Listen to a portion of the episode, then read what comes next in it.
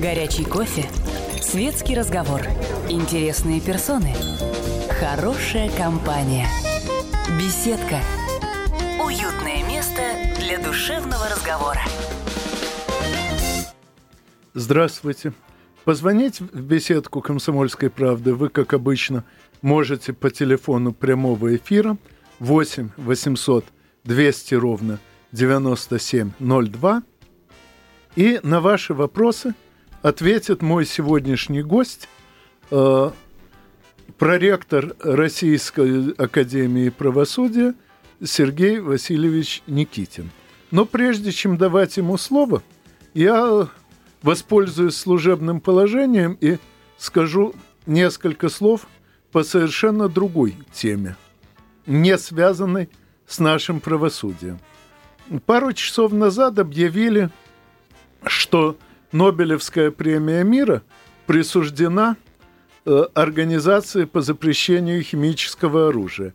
И я подивился в очередной раз изобретательности норвежского парламента – присуждающего эти премии. Дело в том, что, в принципе, выдвижение э, кандидатов на премии мира заканчивается 1 февраля. Поэтому, например, президенту Обаме дали в 2001 году премию авансом. Он еще не успел к моменту выдвижения на эту премию сделать ровно ничего, поскольку вступил в должность 20 января.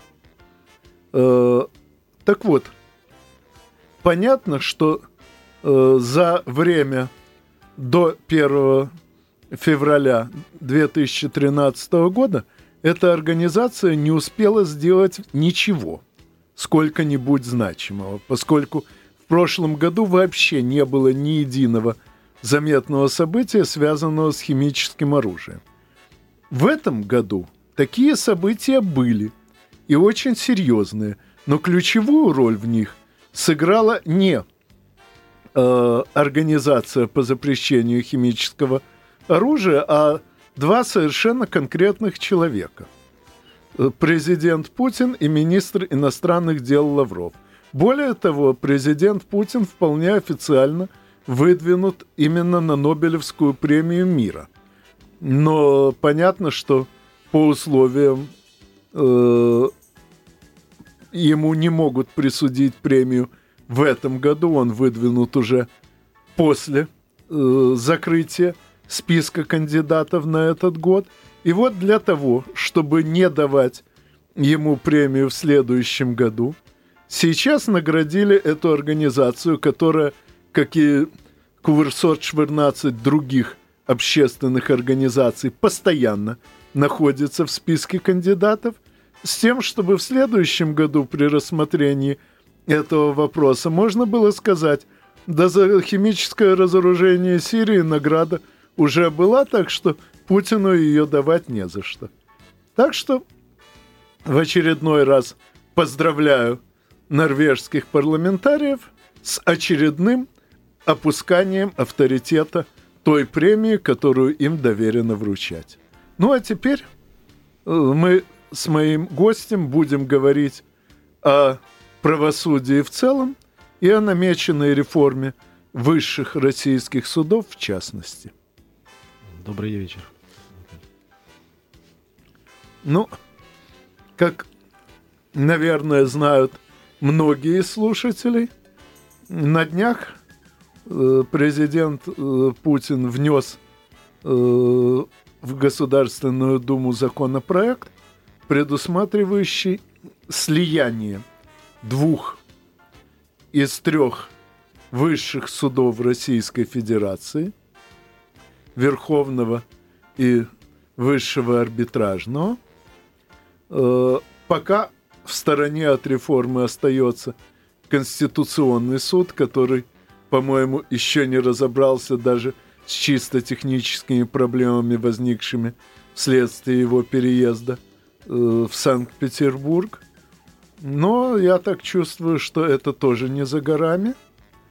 Э, ну а пока попрошу моего гостя рассказать, что он думает о э, воз, о возможностях такой реформы и ее возможных последствиях. Ну и сам постараюсь кое-что прокомментировать. Ну, судебная реформа в России идет достаточно давно и, в общем-то, можно сказать, что перманентно.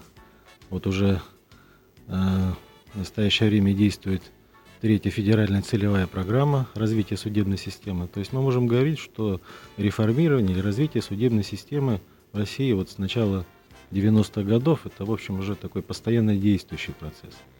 Ну, наверное, вот э, последние шаги президента, связанные с его внесением э, законопроекта о внесении изменений в Конституцию России, это достаточно серьезные э, шаги. Вот, конечно, они достаточно, на мой взгляд, серьезно повлияет в целом на работу судебной системы России. А, он объявил, как мы знаем, в июле о том, что а, такая идея есть, и одна будет реализована. И вот достаточно быстро, уже в октябре, мы получили а, законопроект, который внесен в Государственную Думу. Это, конечно, наиболее существенные изменения, это изменения конституционные, вот, естественно, что за ними последует целый блок а, изменений законодательства. Это касается и в целом судоустройства, и судопроизводства. Поэтому э, это как бы только первая ласточка, но очень серьезная. Как оценить? Ну, э, в какой-то мере, может быть, это и неожиданно было для многих э, и членов судейского корпуса, и для юристов. Но с другой стороны, это и ожидаемое действие, потому что последние годы сложилась такая ситуация, что ну, высшие суды наши порой работали, как бы сказать, не в унисон. Вот. Были э, существенные разногласия и по применению э, законодательства, в том числе гражданского законодательства и процессуального законодательства. Поэтому получилась такая ситуация, что ну, потребовалось, видимо, уже вмешательство ну, здесь. Тогда, да. очевидно, потребуется все это обсудить подробнее сразу же после выпуска новостей. Не переключайтесь, новости тоже интересны. Горячий кофе, светский разговор, интересные персоны, хорошая компания, беседка, уютное место для душевного разговора. Здравствуйте, те, кто к нам подключился сейчас. Спасибо тем, кто слушал и первую часть. Но для подключившихся снова напомню, э, вы можете позвонить в беседку «Комсомольской правды» по телефону 8 800 200 ровно 9702. На ваши вопросы ответит э, проректор Российской Академии Правосудия Сергей Васильевич Никитин. Ну и, естественно, мы перед новостями начали обсуждать законопроект о слиянии двух из трех высших судов Российской Федерации, сразу же скажу, что лично мне представляется целесообразным слияние всех трех судов. Э, скажем, американский опыт доказал, что вопрос о противоречии того или иного закона Конституции – может возникнуть при любой попытке применения этого закона, то есть э, любое уголовное или гражданское дело может в конечном счете обернуться рассмотрением конституционности закона, поэтому там э, соответствующим кругом вопросов просто занимается Верховный суд по ходу рассмотрения самых обычных э, дел. И э, понятно, что Конституция дело достаточно сложное, и вопрос о конституционности закона требует э, специальных навыков, ну так в конце концов в Верховный суд попадают люди, обладающие очень большим образованием и опытом, и этого, по идее, должно хватить. Но пока о Конституционном суде речи нету. Более того, суды, так сказать, низших уровней остаются отделены, э, уголовные, э, арбитражные, Ну, а целесообразно ли это, мы обсудим после ответа на звонок. Андрей, здравствуйте. А, Валерий, извините, я не расслышал. А, здравствуйте. Здравствуйте. А, будьте любезны, вот я из Твери звоню и занимаюсь судебной практикой по гражданским делам. У меня э, вот в процессе практики возникла ситуация неоднократная, когда решение э, суда первой инстанции или там апелляции или кассации противоречит не только действующему там процессуальному или там материальным нормам права, а еще и разъяснениям, которые дает э, там пленум или президиум Верховного суда Российской Федерации. Алло, слышите Да, меня? да, слушаю. Речь идет А, о вот решении, скажите- которое выносили суды общей юрисдикции, да? Абсолютно верно, да. Мгм. А, именно об общей юрисдикции говорю.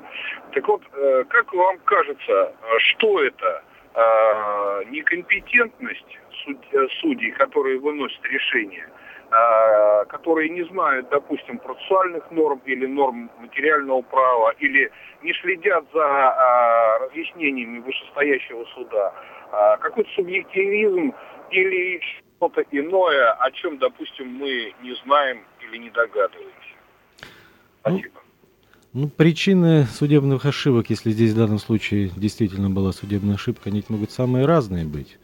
Это и неправильное применение норм материального права, связано с тем, что может быть э, достаточно сложная ситуация, и судья в данном случае оценил, может быть, неправильно правовую позицию по делу, вот, и неправильно применил норму материального права, гражданского, жилищного, семейного и так далее.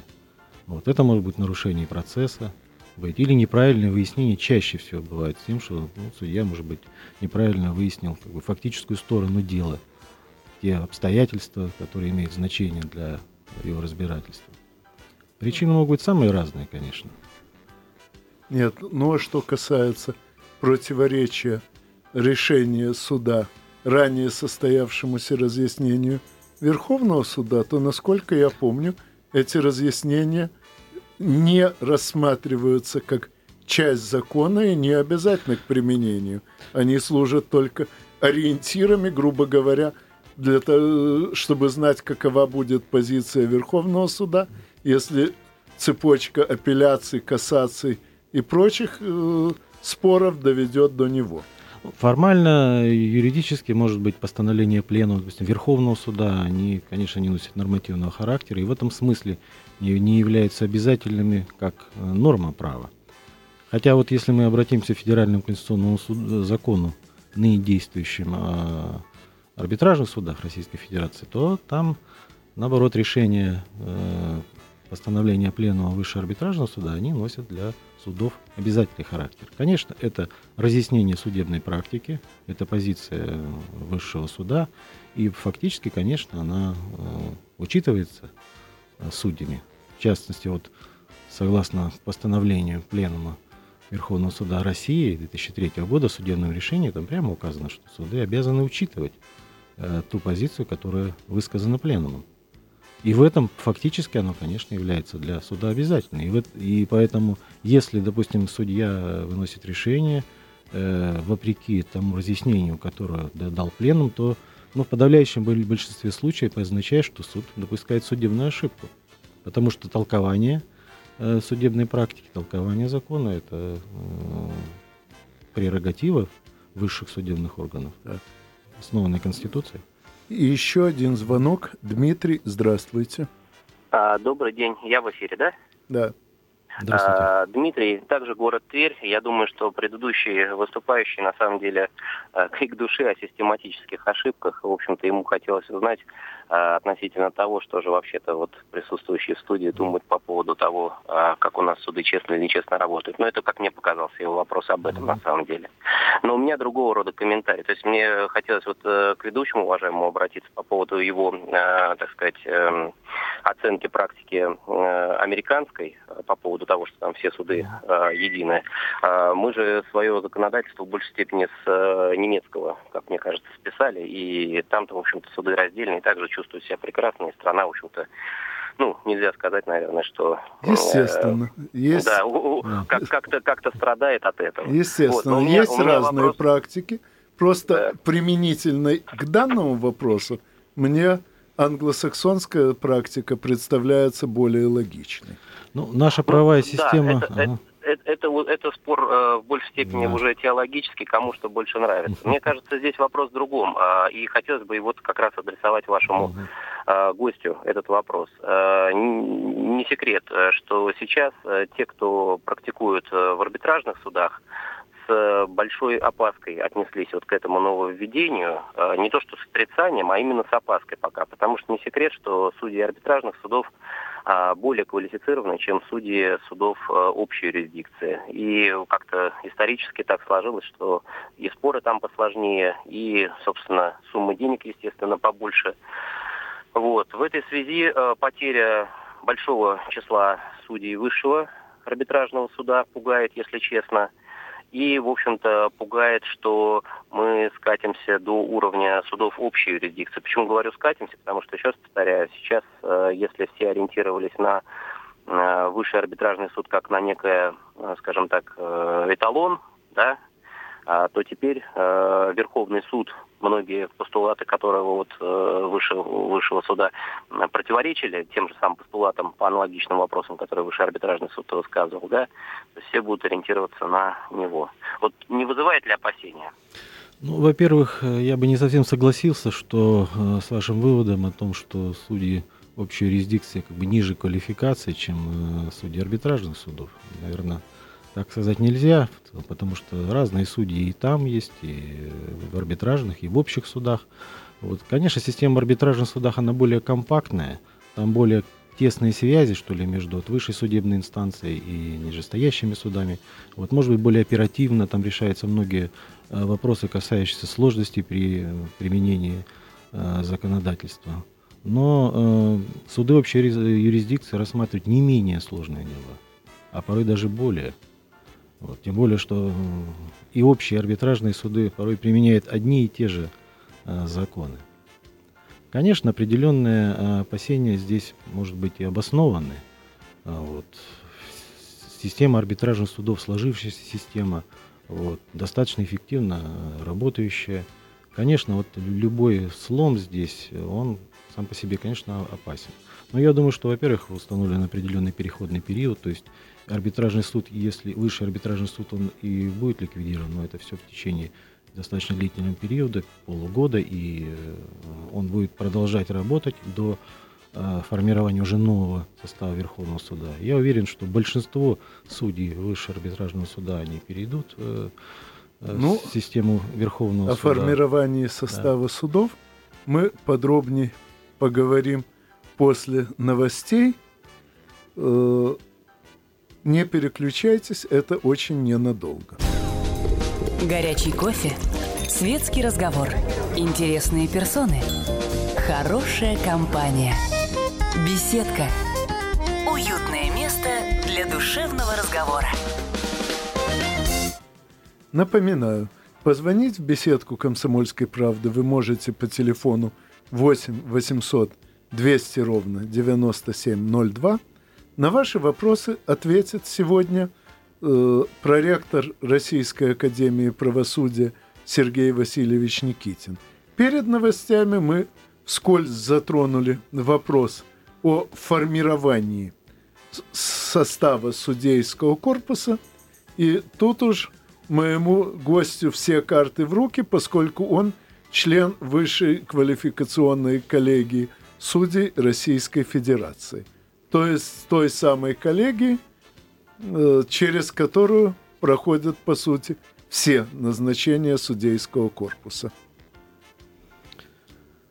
Да, э, ну вот э, если говорить о том законопроекте, который внесен президентом, то там несколько изменена предполагаемая процедура как бы формирования нового высшего судебного органа России. Предусматривается что рекомендации на должности э, судей вот это нового Верховного суда будет давать специальная коалиционная коллегия. Вот. Проектом предусмотрено порядок его формирования из э, представителей президента, общероссийской юридической организации и представители Совета судей. Вот. А, то есть в данном случае э, Высшая квалификационная коллегия судей России, действующая, она э, не будет участвовать в процессе рекомендаций на должность э, судей нового высшего судебного органа России. Но речь идет о формировании временной комиссии. Мне кажется, в какой-то мере в данном случае у нее будут функции э, некой, ну, наверное, аттестационной комиссии. Речь идет о том, чтобы ну, э, провести некую э, аттестацию судей, действующих, тех, кто претендует вновь на высшую судейскую должность. Ну и плюс оценить других претендентов, которые также могут участвовать в конкурсе. Но пока деталей здесь мы не знаем, поскольку Сама процедура будет регламентироваться специальным федеральным законом. Вот, и э, уже потом на основе вот установленной процедуры будет формироваться э, ну, новый судейский корпус. Так, ну прежде чем мы продолжим обсуждение этой темы, ответим на звонок. Сергей, здравствуйте. Здравствуйте. Здравствуйте. У меня вопрос, на первый взгляд, наверное, и простой, но и в то же время я не знаю, Вот на сегодняшний день по, по пятибалльной шкале, насколько бы вы могли оценить нашу работу судопроизводства? Ну, очень сложно здесь выставлять какие-то оценки, тем более по пятибалльной системе. А, в целом судебная система, на мой взгляд, конечно, справляется с той колоссальной нагрузкой, которая на нее в настоящее время ложится. Вот, судьи общих судов рассматривают там более 10 миллионов дел в год. Судьи арбитражных судов там более 600 тысяч. Вот. Порой э, судьи вынуждены работать даже по выходным. Вот если вы посмотрите вот московские суды, то там свет иногда горит и до 12 часов ночи. Вот. И в целом система с этим потоком, с этим огромным количеством дел, с этой огромной нагрузкой справляется.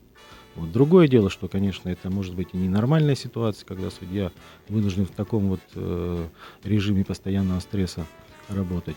Это очень серьезная проблема снижения, оптимизации нагрузки на, систему. Это и сказывается, сказывается, конечно, отрицательно и на качестве рассмотрения э, дел. Вот, поэтому в целом я бы, конечно, ценил работу в целом судебной системы положительно.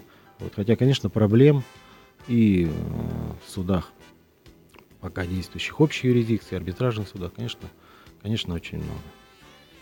Так, у нас еще звонок. Сергей Павлович, здравствуйте. У меня вопрос не касается арбитражного суда. У меня, возможно, он уже звучал в вашей передаче, но я недавно стал слушать вас, поэтому прошу извинения, если вы уже отвечали на него. Значит, существует практика, что осужденные по э, тяжким преступлениям из Кавказских республиков э, отбывать наказание возвращаются, так сказать, под юбку к своей маме. И там быстренько через УДО выходят на свободу. Причем это убийцы, насильники и прочие. Вот как это соотносится к э, равенству граждан перед законом? Хотелось бы ваш комментарий. Ну, в данном случае речь идет о системе не столько судебной, сколько о системе э, исполнения наказаний. Она регулирует порядок и место прохождения, как отбывания наказания для осужденных. Вот. Но я не думаю, что в данном случае это какая-то массовая такая практика, о которой вы говорите. Вот. На самом деле все регулируется законом федеральным исполнительным э, в исполнении э, преступ... наказаний уголовных. Вот. Я, конечно, не специалист в, сфере, в этой сфере, вот, но я не думаю, что это носит такой вот массовый характер, и мы можем говорить о том, что здесь нарушается серьезно равенство граждан. Насколько мне известно, закон предусматривает вообще право любого заключенного на отбывание наказания поблизости от места постоянного проживания в привычном климате, в более-менее привычных условиях. Почему об соблюдении этого законного требования больше беспокоятся э, руководители – северокавказских республик, чем главы остальных субъектов федерации, я объяснить не берусь, предположений тут может быть много, но в любом случае действия северокавказских руководителей соответствуют закону.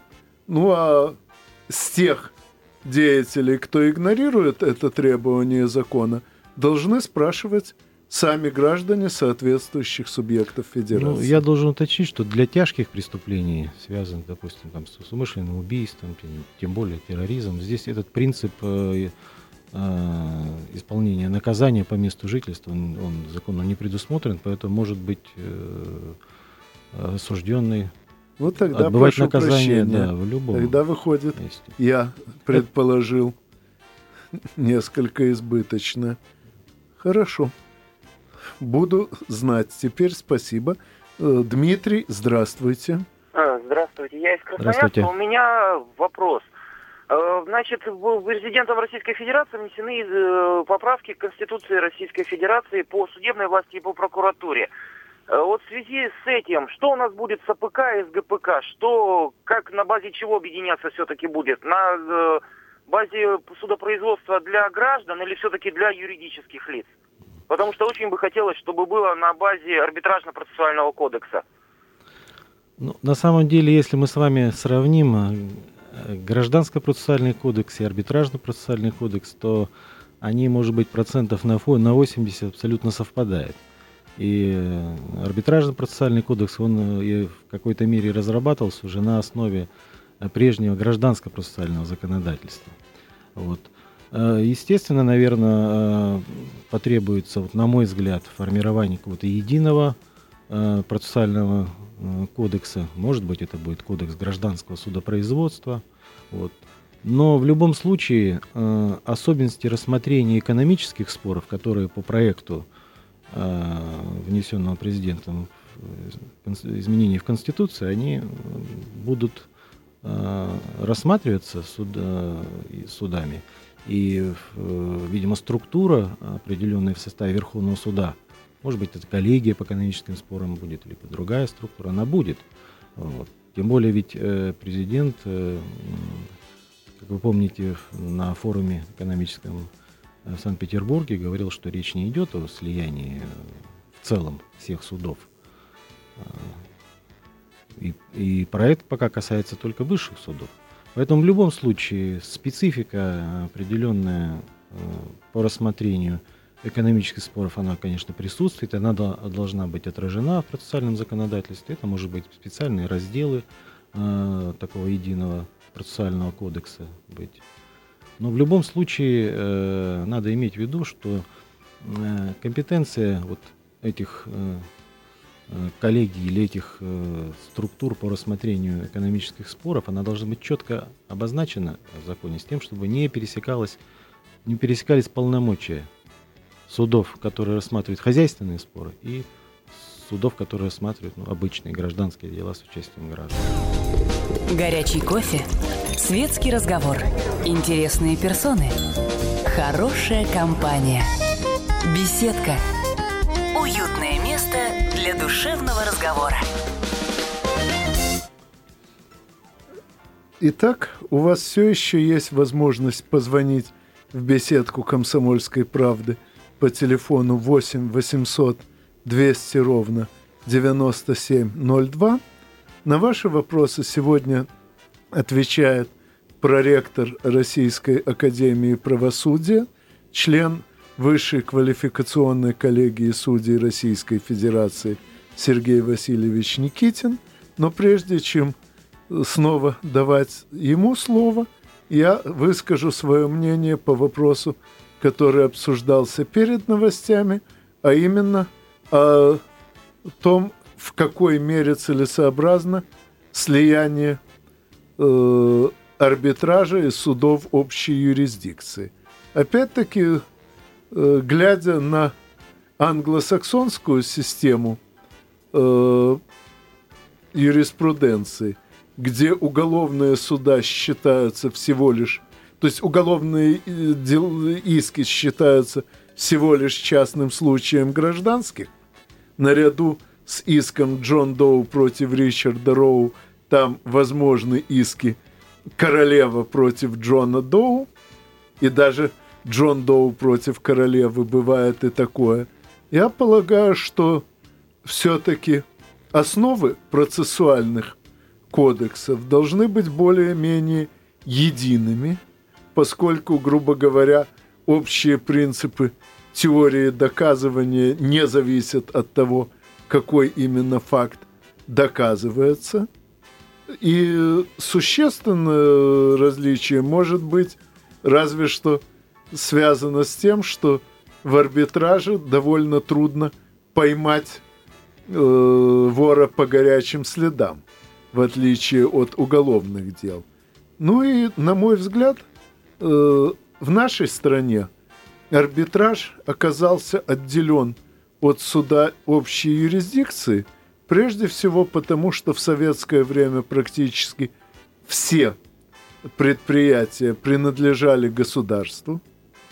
Ну, а, правда, были предприятия артельные, принадлежащие коллективам своих сотрудников, но они по основным принципам организации мало отличались от государственных. И когда спорят между собой предприятия, принадлежащие одному и тому же владельцу, государству, то как-то нелогично э, рассматривать этот спор на общих основаниях. И вот тогда выделили э, эти споры в отдельную категорию и ввели арбитраж как полностью отдельную независимую структуру. Раньше, насколько я помню, хозяйственные суды рассматривались именно как часть общей судебной системы во времена Российской империи. И мне представляется, что э, пока предприятия принадлежат разным владельцам, э, причисление споров между ними к общей юрисдикции, такой же, как споры между совершенно частными лицами. Вполне логично. Так, извините, прежде чем вы мне ответите, а я вижу, что вам да. есть что отвечать, ответим на звонок. Мария, здравствуйте. Здравствуйте. Здравствуйте. Uh, у меня вот возбуждение уголовного дела было подано, и, в общем, опера полномочен на допросе представитель вот этого, ну, я скажу, мошенника, об, э, обвинил арбитражный суд в неправильности решения, которое по закону могли обжаловать в течение 10 дней. Что сделано не было, потому что там квартир касалось, он за квартиры должен застройщица был отработать. Он эти работы не провел, квартиры продал, и, в общем, э, поскольку доказать они не могли, какие-то эффективные документы представили, короче, работы не, проводили, не проводились, доказательств нет. Нет, нет, их сейчас уже скоро три года пройдет, никак не могли. И вот при вызове, э, значит, вновь представили этот вот представитель этого мошенника те же самые разоблаченные, опровергнутые арбитражным судом, те же факты, более еще исказили, перетасовали. А, опер уполномоченный, в общем, э, как бы э, написал, что вот э, суд не прав. Бывает такое. Прав он или не прав, вот я думаю, сейчас оперуполномоченный уже не прав, что он вынес такое решение отказать возбуждении уголовного дела. Ну, здесь сложно нам оценивать, э, прав или не прав уполномоченный не в виде документа, который он издал.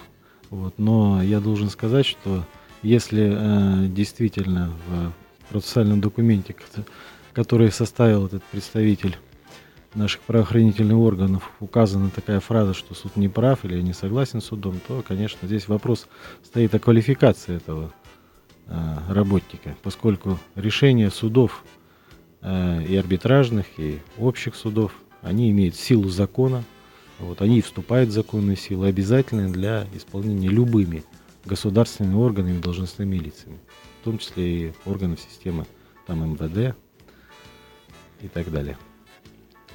Вот, ну а теперь вернемся к вопросу о целесообразности объединения арбитражных э, исков с гражданскими исками частных лиц. Но, Анатолий, вы совершенно правы, что система арбитражных судов, она действительно является правоприемником государственного арбитража.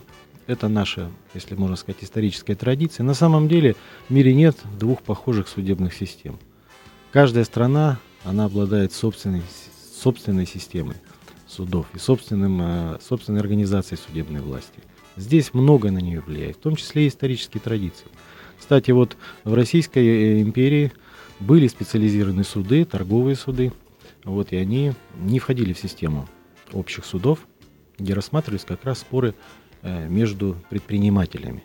И государственный арбитраж вот, в советское время, он тоже рассматривал как раз споры хозяйственные. Вот. Но получилось так, что потом с созданием системы арбитражных судов у них компетенция стала расширяться. И, кстати, Конституция действующая, она позволяет это делать, поскольку э, там э, указано, что арбитражные суды рассматривают э, экономические споры и иные дела. И вот за счет иных дел компетенция арбитражных судов существенно расширилась в последнее время. А не более того, сейчас по общему количеству дела которые относятся э, к категории так называемых административных дел, они даже превышают по количеству дела, которые мы называем экономическими спорами или спорами из гражданских отношений. Вот. Но, э, тем не менее, вот специфика э, дел, возникающих из вот таких экономических отношений, специфика предпринимательских споров, она, конечно, налицо. И Э, для рассмотрения этих, этих дел, то, что вот у нас в стране сложилась специальная система судов, э, ну, это данность. Вот. Э, и сейчас вот на этом этапе говорить о том, что целесообразно было бы вообще в целом объединить общие арбитражные суды на уровне, допустим, там самом низком, на уровне субъектов федерации, там апелляционных, кассационных, мне кажется, это было бы неправильно. Это повлечет за собой очень серьезные издержки и в первую очередь для тех, кто э, попадает в эту сферу правосудия. Поэтому э, не зря, мне кажется, в данном случае президент говорит пока на этом этапе только об объединении общих судов. Вообще, мне кажется, вот сейчас тот момент, когда есть возможность взять все лучшее, что есть и в арбитражных судах, и э, все лучшее, что есть в общих судах, интегрировать и э, тем самым улучшить э, в целом состояние судебной системы в России. Лишь бы интегрировали все лучше, а не, как часто бывает, все худшее. Это правильно. Ну, исходя из всего, что мы говорили и слышали сегодня, приходится признать, что реформа нашего правосудия процесс очень долгий, и мы находимся – пока только в начале этого процесса, что нам предстоит э, обсудить э, еще немало преобразований и двигаться, боюсь, методом проб и неизбежных при этом – ошибок. Так что, думаю, я еще не раз приглашу вас для обсуждения каких-то очередных шагов реформы правосудия. Ну, а с вами мы, как всегда, услышимся через неделю в беседке радиостанции «Комсомольская правда». До свидания. До свидания, всего доброго. Беседка. Беседка. Уютное место для душевного разговора.